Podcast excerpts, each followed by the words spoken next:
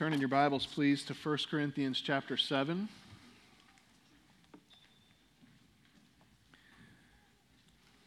First Corinthians chapter 7.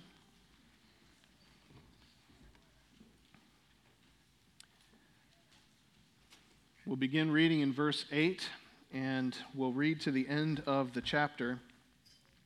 This is a little bit longer passage and densely argued, but we need to take it in as a whole.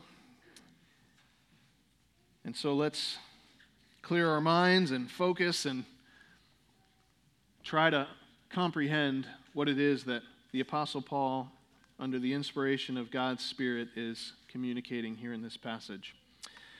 1 Corinthians 7, beginning in verse 8. To the unmarried and the widows, I say that it is good for them to remain single as I am. But if they cannot exercise self control, they should marry, for it is better to marry than to burn with passion. To, excuse me, to the married, I give this charge, not I, but the Lord the wife should not separate from her husband. But if she does, she should remain unmarried or else be reconciled to her husband. And the husband should not divorce his wife.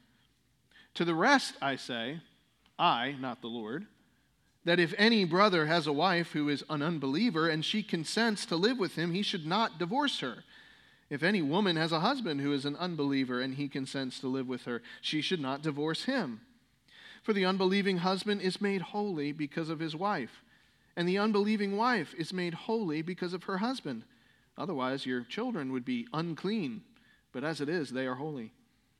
But if the unbelieving partner separates, let it be so. In such cases, the brother or sister is not enslaved. God has called you to peace. For how do you know, wife, whether you will save your husband? Or how do you know, husband, whether you will save your wife? Only let each person lead the life that the Lord has assigned to him and to which God has called him. This is my rule in all the churches. Was anyone at the time of his call already circumcised? Let him not seek to remove the marks of circumcision. Was anyone at the time of his call uncircumcised? Let him not seek circumcision. For neither circumcision counts for anything nor uncircumcision, but keeping the commandments of God. Each one should remain in the condition in which he was called. Were you a slave when called? Do not be concerned about it, but if you can gain your freedom, avail yourself of the opportunity. For he who is called in the Lord as a slave is a freedman of the Lord. Likewise, he who was free when called is a slave of Christ. You were bought with uh, a price. Do not become slaves of men. So, brothers, in whatever condition each was called, there let him remain with God. Now, Concerning the betrothed, I have no command from the Lord, but I give my judgment as one who, by the Lord's mercy, is trustworthy. I think that, in view of the present distress, it is good for a person to remain as he is. Are you bound to a wife? Do not seek to be free. Are you free from a wife? Do not seek a wife. But if you do marry, you have not sinned, and if a betrothed woman marries, she has not sinned. Yet those who marry will have worldly troubles, and I would spare you that. This is what I mean, brothers. The appointed time has grown very short. From now on, let those who have wives live as though they had none, and those who mourn as though they were not mourning, and those who rejoice as though they were not rejoicing, and those who buy as though they had no goods, and those who deal with the world as though they had no dealings with it. For the present form of this world is passing away. I want you to be free from anxieties. The unmarried man is anxious about the things of the Lord, how to please the Lord, but the married man is anxious about worldly things, how to please his wife. And his interests are divided. And the unmarried or betrothed woman is anxious about the things of the Lord, how to be holy in body and spirit. But the married woman is anxious about worldly things, how to please her husband. I say this for your own benefit, not to lay any restraint upon you, but to promote good order and to secure your undivided devotion to the Lord. If anyone thinks that he is not behaving properly towards his betrothed, if his passions are strong, and it has to be, let him do as he wishes. Let them marry. It is no sin. But whoever is firmly established in his heart, being under no necessity, but having his desire under control, and has determined this in his heart to keep her as his betrothed, he will do well. So then, he who marries his betrothed does well, and he who refrains from marriage will do even better. A wife is bound to her husband as long as he lives, but if her husband dies, she is free to be married to whom she wishes, only in the Lord. Yet in my judgment, she is happier if she remains as she is, and I think that I too have the Spirit of God. This is God's word. Let's pray together. Heavenly Father, we are reminded after reading that text that you seek to meet us in the contingencies and the details of life. That your word is for real life. It's not for ideal situations, it's for real situations. And we want to thank you for that. Father, that's yet another evidence and sign of your grace and your mercy to us. We do not deserve your kindness and your attention. We don't deserve your guidance, and yet, out of your compassion for us as your children, you have provided instruction to us to help us know how to live while we remain on assignment in this world that is passing away. Father, this morning I pray that your gospel truth would be exalted that you would implant in our hearts the reality that this life is just a vapor. It's here for a little time and then vanishes away, and eternity stretches out far beyond the horizon. Father, help us to fulfill our calling in light of that truth. Help us to see the, pre- the present things as temporary and the future things as eternal. Help us to treasure our treasures not on the earth, but in heaven, where moth and rust do not corrupt, and where thieves do not break in and steal. Help us to set our affection on things above, not on things on the earth, so that we might experience the fullness and the abundance of the life that you give us in the Holy Spirit. And Father, we pray this in the name of your Son, Jesus Christ. Amen. On August 14th, 1945, the Japanese military agreed to surrender unconditionally to the Allied forces. A few weeks later, on September 2nd, aboard the USS Missouri, formal surrender documents were signed officially, marking the end of the bloodiest conflict humanity has ever seen the Second World War. Most of us have watched movies or TV shows about World War II in which the end of hostilities kind of cuts quickly to a victorious return to the United States, soldiers and sailors kind of hanging out the portholes of, of uh, giant battleships and waving and cheering, parades and parties in the streets, tears of joy, soldiers being reunited with their sweethearts. And, and what's sort of implied by that at least to my mind, and I'm sure it's unintentional, is that there's a rapid shift from the throes of war to the joys of peace. But in reality, the transition was a lot slower than that. In fact, I was, uh, I was surprised to learn that Operation Magic Carpet, the effort to bring all the boys home, wasn't really completed until exactly a year later on September 1st, 1946. That seems like a long time, but keep in mind, according to the National World War II Museum, there were literally 8 million servicemen and women overseas, uh, scattered across 55 theaters of war, spanning four continents when the war finally ended. Hundreds of thousands of them were still in Europe, even though victory in Europe had been achieved in May of 1945. So bringing them all stateside would be the largest movement of personnel in the history of the world. As you can imagine, while they waited, tensions between GIs and their chain of command were at an all time high. A contingent of about 500 American soldiers were stuck in London at the time, and uh, the former president's wife, Eleanor Roosevelt, uh, was visiting London. She had to give a speech for the newly formed United Nations, and so she met with a delegation of these 500 disgruntled soldiers. Uh, they complained to the widow of the former president that it was just taking too long to get home, that their accommodations were uncomfortable, that it just wasn't fair, and uh, a few of them were actually arrested because of their violent behavior when Mrs. Roosevelt was there.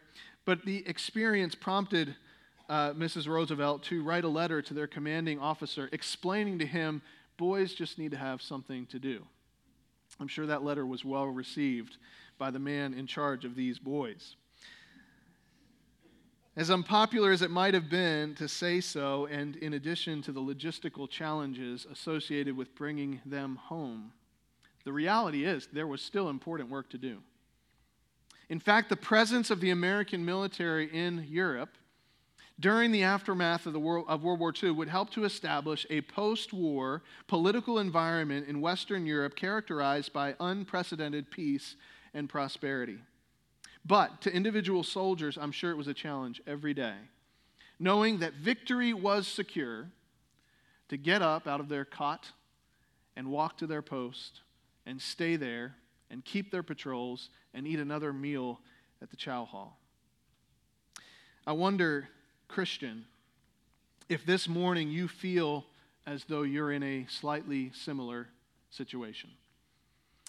Christ has already won the victory over the powers of the grave. Our salvation is secure. King Jesus holds the deed to the heavens and the earth. The covenant's demands have been met. And yet, in the here and now, we're still dealing with the writhings of a defeated foe. We're still fighting against the sin and the corruption of our own flesh. We're still living in a world that very much lies under the power of the evil one we've still been given a task.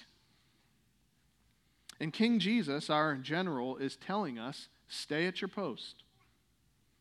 Lead the life the Lord is leading you to live. Be content in your calling. Even if you're single and you wish you were married. Even if you're married and your marriage is a disappointment to you, even if your circumstances are less than ideal, it does not make you less valuable to God. Stay put, endure, because you're going home.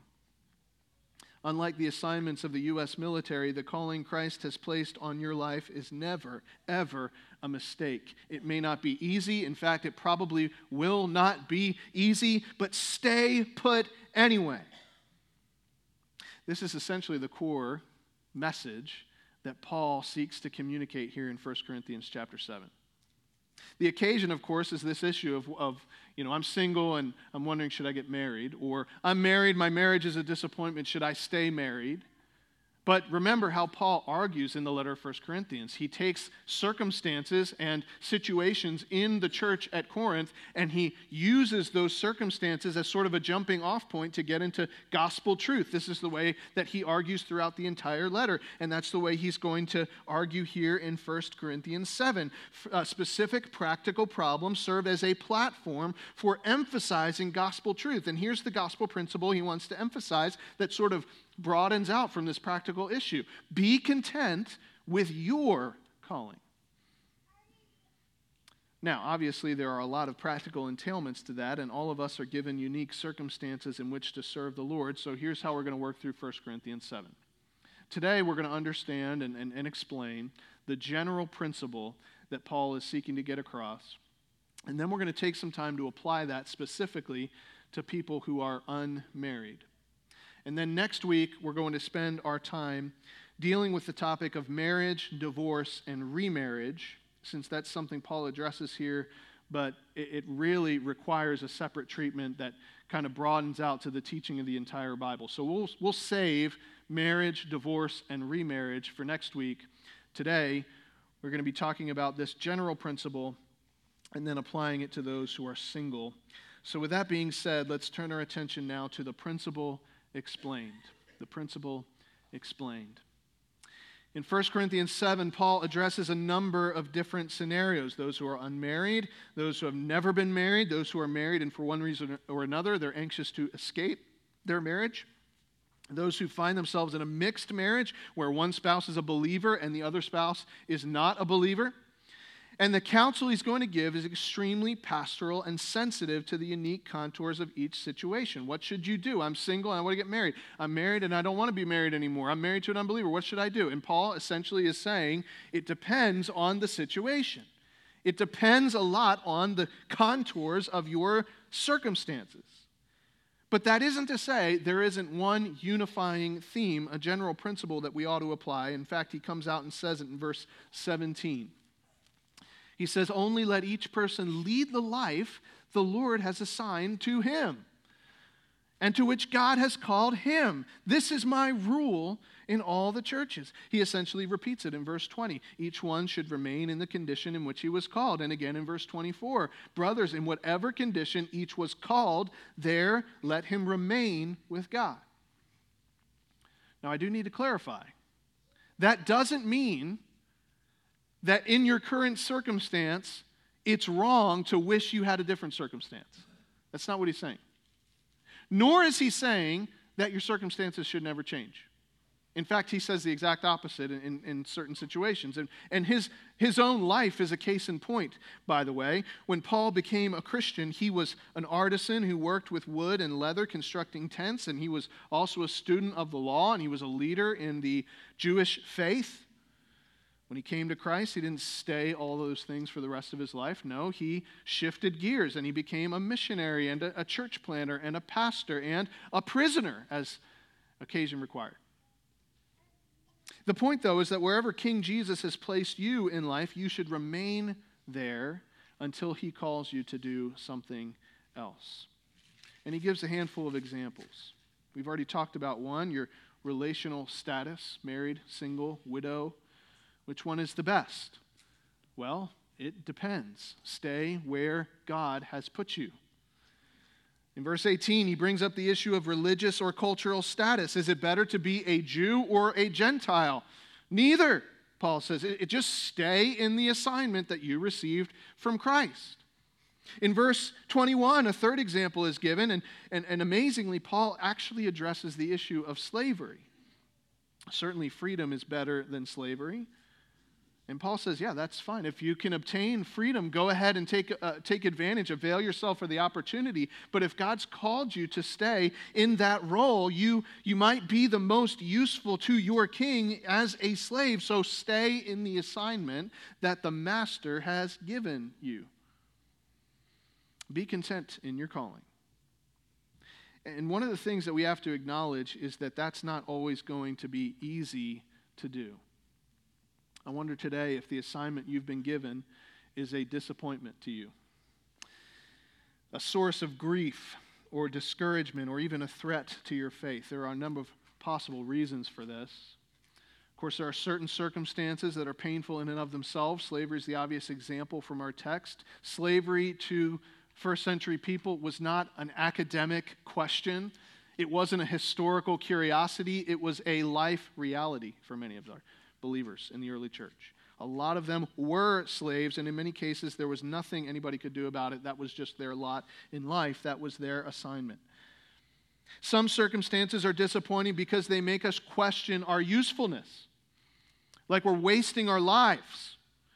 Commentators have actually speculated that these uh, questions, uh, the, the, the impetus behind the questions of marriage and divorce actually stem from the reality that in the Corinthian church there were gifted women who were doing ministry, but they found themselves sort of shackled to a, a marriage that forced them to do all of the caring for children and the cooking and the cleaning and all the stuff a housewife, uh, a housewife had to do in pre modern times, and they were sort of stuck and they felt like they couldn't be as useful to the Lord in that situation. So they were thinking, man, it would be nice if I weren't actually married at all.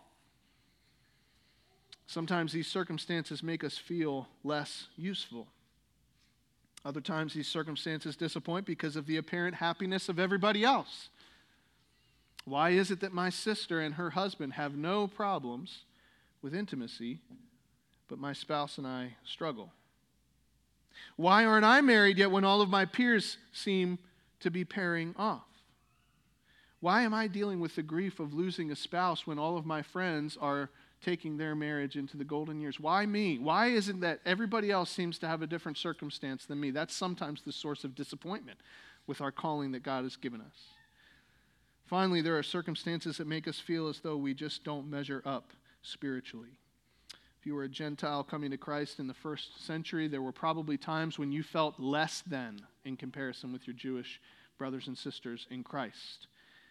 I wonder this morning if, in your relational status, in your religious background, in your cultural situation, your economic station, you've been given an assignment that makes, as, makes you feel as though you are less than in the eyes of God. You're dealing with difficulty and there's no escape. You're stuck in a rut and you feel like a failure. You seem to be drawing the short stick when everybody else ex- is experiencing happiness and you're struggling spiritually and you're wondering, God, why me? You want to know why many Christians mope around?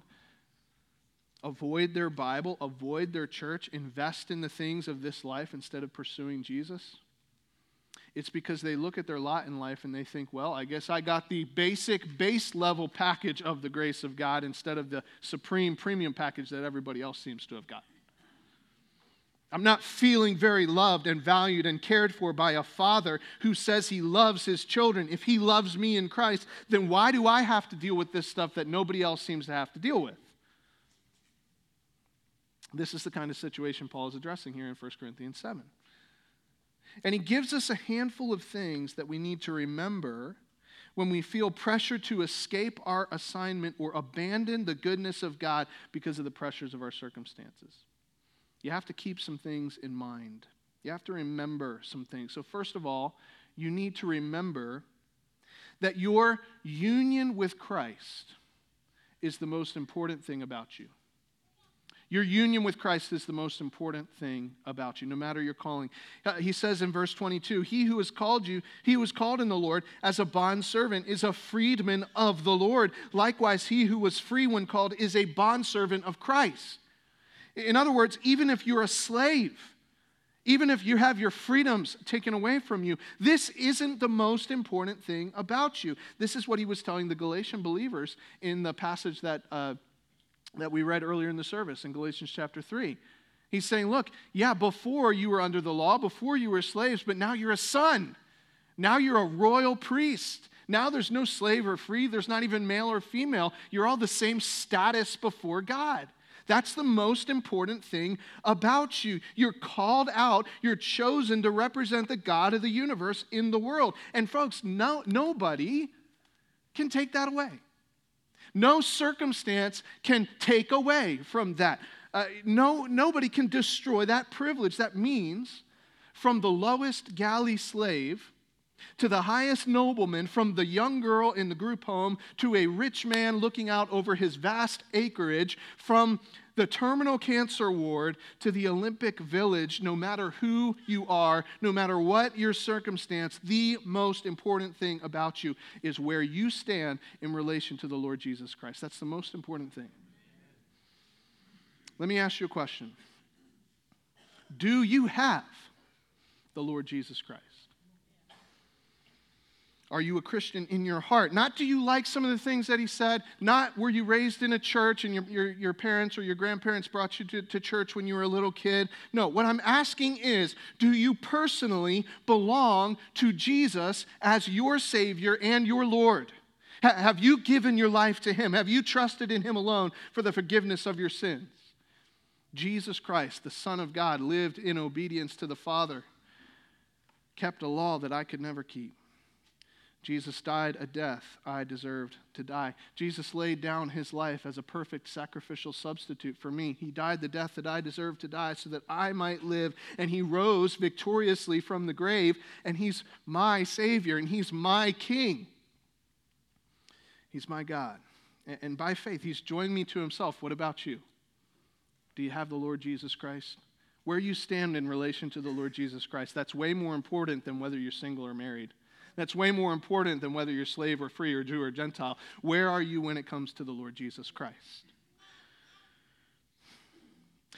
Remember, your union with Christ is the most important thing about you. Secondly, remember that your relational status, your economic status, your circumstances in life are tied to a world that is passing away. They're tied to a world that is passing away. Do you realize that? Consider what Paul says beginning in verse 29. He says, The appointed time has grown very short. From now on, let those who have wives live as though they had none, and those who mourn as though they were not mourning, and those who rejoice as though they were not rejoicing, and those who buy as though they had no goods, and those who deal with the world as though they had no dealings with it. For the present form of this world is passing away. You know what that makes me think of? It makes me think of the last week of school. How many of you just got done with school? What do you do in the last week of school? You live as though you aren't in school, right? because you just see that last day is just right there. And so your teacher comes in and says, you know, we're going to have a, a, test, and you're like, I've already, I already know what I, my grade in this class. I don't have to worry about that. Well, we have to turn in a paper. Hey, th- we're just a few days away from being out of school. And I know there are some of you who do all the work and you do your duty, and that's great. But really, in your mind, you're living, you're a student, but you're living as though you're not a student, right? I mean, you guys know what I'm talking about, right? Or is it just me when I was in school? What is Paul saying? It means, what he means to say is that the unlimited vista of eternity that stretches out beyond the horizon relativizes the pains and pleasures of the present life. Have you felt that? Like, man, my marriage has me trapped in disappointment and disillusionment, but blink and it'll be over. I'm serious. It's done. The present form of this world is passing away, and then eternity. My grief is unbearable. I lost my spouse. Yes, no question. But, folks, listen blink and it will be over. The present form of this world is passing away, and then eternity. You say, everything's coming together. My marriage is in great shape. My job is where I want it to be. My bank account's in a good spot. I'm rejoicing. But even this, especially this, is temporary blink and it will be over. The form of this world is passing away and then eternity. I'm so busy. My job is taking up so much of my time and focus. But, but friend, be careful because all of that stuff that you're so focused on and you're so consumed by, it's temporary and, and, and blink and it's going to be over. The present form of this world is passing away. For the man or woman whose affections are set on the here and now, that is a terrifying reality. But for the man or woman whose affections, whose mind, whose heart is set on the things above, whose treasure is laid up in heaven instead of laid up here on earth where moth and rust and thieves are going to take it away, that's a joyous reality. Like for the man or woman who remembers that life is a vapor and that forever in the new creation is a long time and that my sufferings, my sufferings, will have a specific purpose that I don't understand now, but I'm going to understand then to remember that this world is passing away and I'm just passing through and I'm going to live with Christ forever in eternity. That is mind blowing and life changing. You want to know why you're not content with your calling? You say, because it's really difficult. No, that's not why. A lot, of, a lot of people deal with difficulty. Here's the reason why. Maybe it's because all your hope is in a world that isn't going to last. You refuse to suffer in a disappointing marital situation. And why? Because that's the only marriage that you're going to have. And one day you're going to die, and then your life is going to be over. And in your mind, the way that you're living, this is the one life that you get. And if I don't get the joy that I want out of my marriage, then I'm out of here. Because we forget that eternity stretches out into the future. And if I were to ask you, Christian, do you believe in Jesus? Do you believe he's coming again? Do you believe you'll live with him one day in the new creation? Do you believe that you'll experience unimaginable joy for all of eternity? Most of you, church members, Indian Creek people, you would say, Yes, I believe that. But then King Jesus calls you to suffer a little bit, to go through a season where you don't know what's next to wait on Him, to go through a circumstance where you don't feel as useful, where you don't feel as enjoy, where it doesn't feel as enjoyable, and you forget all that stuff about eternity and you start thinking about your here and now and you say, No thanks, that's not for me. Why? Isn't it because you're living as though all of the pleasure and all of the meaning and all of the happiness you experience is going to have to happen before you die? But if you really believe that you're, going to live with Christ forever, then, then you can lean in to a difficult calling. You can do it by the power of the Holy Spirit.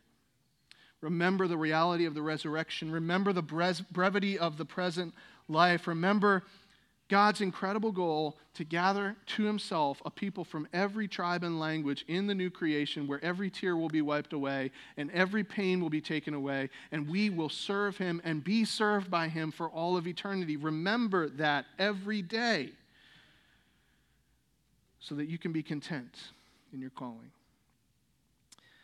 Number three, remember the unique opportunities to serve the Lord that are afforded you because of the calling that God's given you. Remember the unique opportunities that your assignment will afford. Remember that King Jesus has wisely put you in a place where you have a chance to do what you could not otherwise do.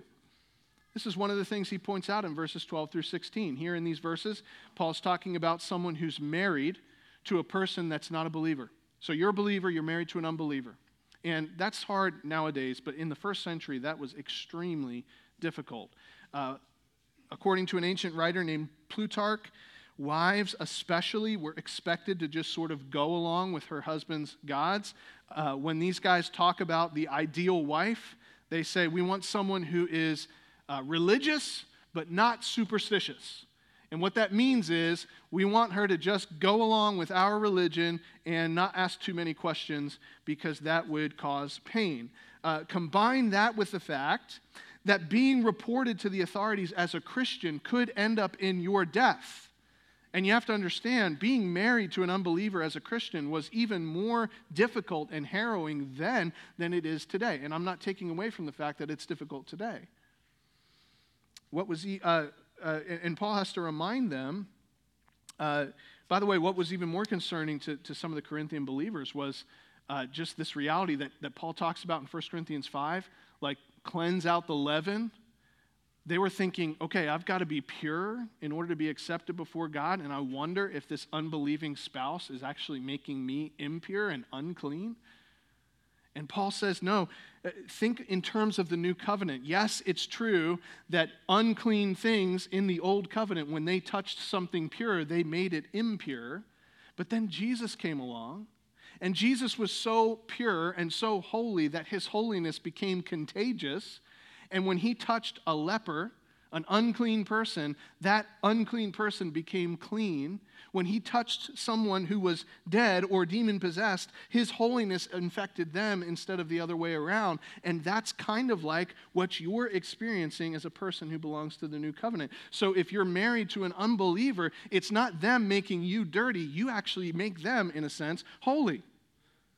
So Paul essentially saying, that you have this infectious impact on your spouse and your children. The unbelieving spouse, he says in verse 14, is made holy because of her husband or wife, and the same goes for the children. You never know whether your actions might be the very thing that saves your spouse's soul. Here's the point you're in a difficult situation. But don't forget that that assignment may position you to do something you could not otherwise do in the service of God. That opportunity to serve is worth something. Consider someone like Esther or Mordecai from the Old Testament. You remember them? I can't think of anyone more sexually victimized than these two individuals. Esther was taken for the king's harem. She was made uh, one of his wives, uh, one of hundreds. Uh, many speculate that since Mordecai was allowed to approach the harem, he may have himself been made a eunuch. And yet, when the time came for them to rescue people from a genocidal plot, Mordecai challenged Esther, maybe it is that you've been put into this situation for such a time as this. And Esther replies, hey, I'm going to go do what I'm called to do, and if I perish, I perish. Paul's counsel is not that you have to be a masochist or a glutton for punishment. It's good to seek relief from a painful situation. But, friend, listen to me if that's where God has you for the moment, then it may be because He's giving you an assignment that you could not otherwise complete if you were in a different situation. Don't forget that. Look for the open doors that God is giving you in your disappointment. Look for the open doors that God is giving you in your grief, in your loneliness. Remember that your situation may open a door for ministry that would otherwise be closed. That doesn't mean it makes it less painful, that doesn't mean it makes it less difficult, but it does make it uh, what God assigned you to do. And you never know what God could use in your life by using that opportunity. Number four, in your situation, never forget that Jesus is king and he has the authority to direct you wherever he wants. Never forget that Jesus is king and he has the authority to direct you wherever he wants. You are a bond servant of Christ, a slave of Christ, according to verse 22. You say, I don't want to be a slave of anybody. I don't want to be a servant of anybody. I want to be free. But consider the, the company that you're keeping when you become a slave of the Lord Jesus Christ. You know what Paul's favorite way to refer to himself was? Paul, the apostle, servant, that means slave of God and of the Lord Jesus Christ. You know where he got that terminology? Moses, Joshua, the servants of God. Even Jesus himself is called my servant by the prophet Isaiah. Don't shrink back from the absolute submission required of a servant. Jesus is your king, your general, and he has every right to decide what your situation is going to be. Learn to recognize that to stay at your post, to be content in your calling, is far better than to reject the lordship of Christ and take charge of yourself. So, Christian, this morning, are your circumstances, is your calling leaving you feeling disappointed? Looking around at everybody else, wondering why they don't have to deal with what you're facing, wondering whether you'll ever be useful to God, wondering whether you are a second class citizen in His estimation. The general principle of this passage is that you, even you, in that situation, in that disappointment, must be content in your calling. Have faith in the goodness of the Lord Jesus Christ, where He directs, He comforts, and equips. He will not assign you to the wrong place. He did not make a mistake in permitting you to go through what you're going through. He has a plan, and one day you're going to see what that plan is. That's the general principle. Let's go ahead and apply that general principle to those who are not married. In both Jewish and Greco Roman cultures, marriage was the expected duty of just about every adult human because everyone understood that bearing and raising children and then passing down your property and your tradecraft to the next generation was the most basic building block of community. We've lost that mentality in our society. That's another topic for another day, but that's what everybody understood back then. And yet, Paul clearly says in this chapter that remaining unmarried, he's going against the culture here, remaining unmarried can actually be superior to marriage. In fact, he himself is unmarried. By the way, it's likely that Paul was married at one time, and his wife either left him or passed away, and he never married again. Paul is unmarried at this time, and he says basically, for your own benefit, it's better for you to be like me. It's better for you to remain single. And he gives one reason why. Being single, here's the reason why you should remain single. Being single frees you up from the obligations of marriage so that you can focus on God's mission. Being single frees you up from the obligations of marriage so that you can focus on God's mission. He says the unmarried man is anxious about the things of the Lord, how to please the Lord, but the married man is anxious about worldly things, how to please his wife, and his interests are divided. Now, in Paul's day, these marital obligations were all consuming for both men and women, especially if you weren't part of the extremely small, wealthy class. It, it took every fiber of your strength just to survive. And if you were married, if you had children, you had to toil and labor all day, whether you were the wife or the husband, just to live and to keep your children alive. This was Paul's world. And of course, nowadays things are a little different. We enjoy unprecedented wealth, we have the freedom to move around and do different types of work. Uh, it's much safer to have children, especially for women, than it used to be in the first century. And so, our situation is a little bit different, but the fact remains that marriage carries obligations that you'd be foolish to ignore. Uh, a lot of married people try, and it does not work, okay? There are obligations that go along with being married. So, what Paul is saying is that singleness may be God's calling on your life, specifically if it frees you up to focus on the things of the Lord. Of course, some people want to be single for bad or selfish reasons. I'm not talking about that. But Paul says remaining single is fine. Actually, it can be superior in some cases. So here's the point you do not have to be married in order to have a fulfilling and wonderful and meaningful and useful life. You don't need to be married in order to bear the image of God to the degree that God desires. You don't have to be married to bring glory to God. Many great servants of God have been single for their whole life or most of their adult life. Paul, of course, is a case in point. Jesus was never married and he was the Son of God. If you're wondering whether this might be God's calling for you, I would encourage you to read about people like Amy Carmichael or Lottie Moon or Dietrich Bonhoeffer or Corrie ten Boom or John Stott. All of these faithful Christians remained unmarried and had a wonderful impact throughout the course of a long life, and their singleness was a huge factor in allowing them to fulfill their ministry. Singleness is superior to marriage if it enables sustained, undivided focus on the mission of God. Now, there is another side to this, and that is if you want to get married, fine. That's okay. There's nothing wrong with it. Each state of being has different opportunities, but neither one is better in terms of morality. You say, well, if I'm honest, Jake, I'm single and I do want to get married.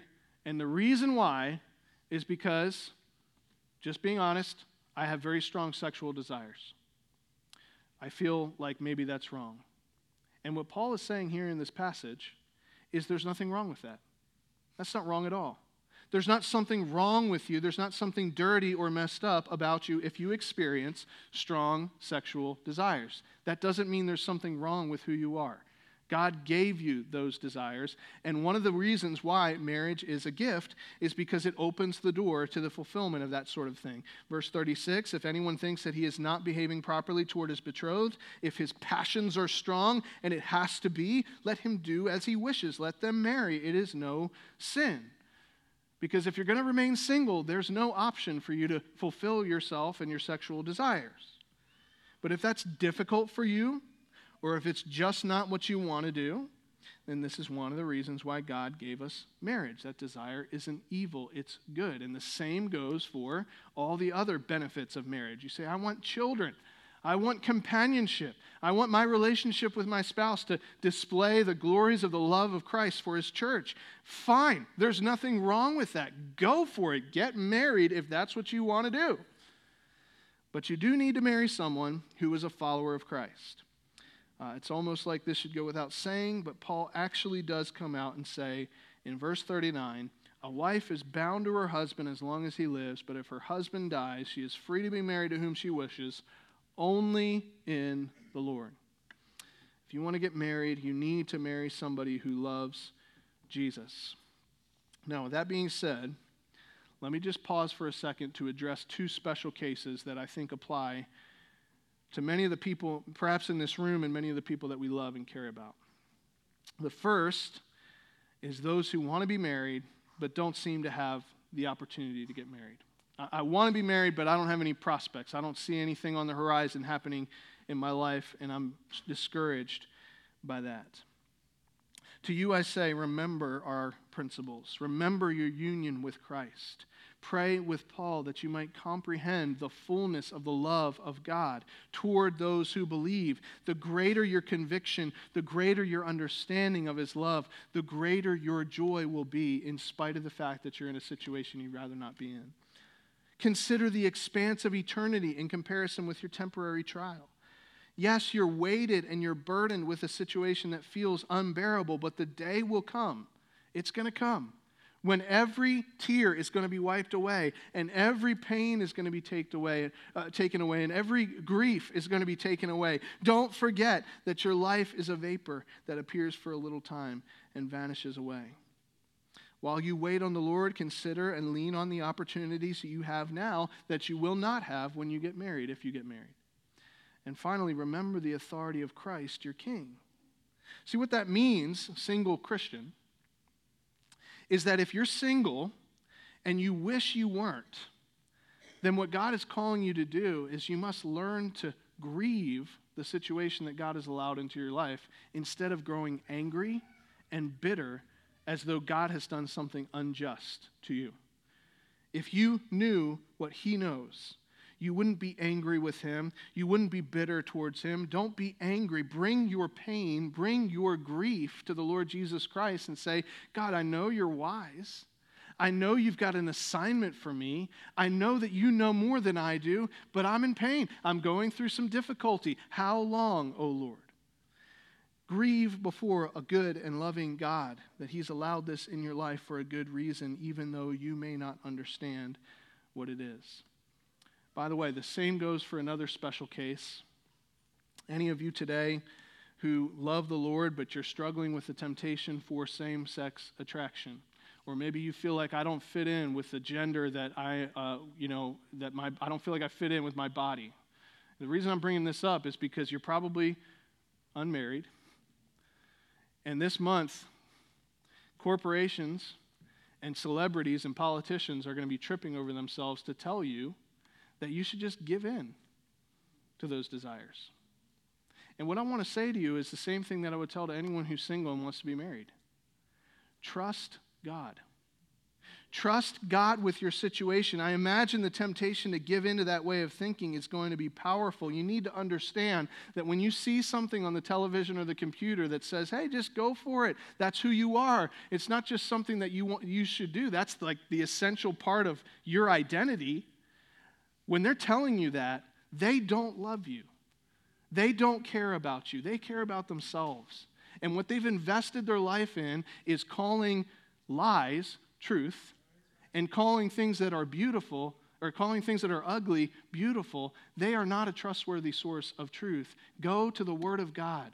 Remember that He is wise. Remember that He is good. Remember that your identity with Christ is the most important part of you. Remember that your trials are temporary and they're going to give way to an eternal weight of glory. Remember that your situation may create an opportunity that other people wouldn't have. And remember, remember this the Lord Jesus Christ is in charge.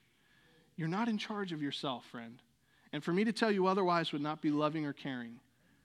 God didn't make you so that you could just make whoever make yourself into whoever you want yourself to be. God made you because he wants to be in charge of you. And there's nothing better than to submit to the lordship of the Lord Jesus Christ. He's far more merciful, far more kind, far more gracious than you will ever be to yourself and far more loving than a world that doesn't love you. Please give yourself to Him. Don't give in to the lies. Don't believe for one second that embracing a life of rebellion is going to be better than remaining single. Your relationship with Christ is far more important. You have a king, you have a general.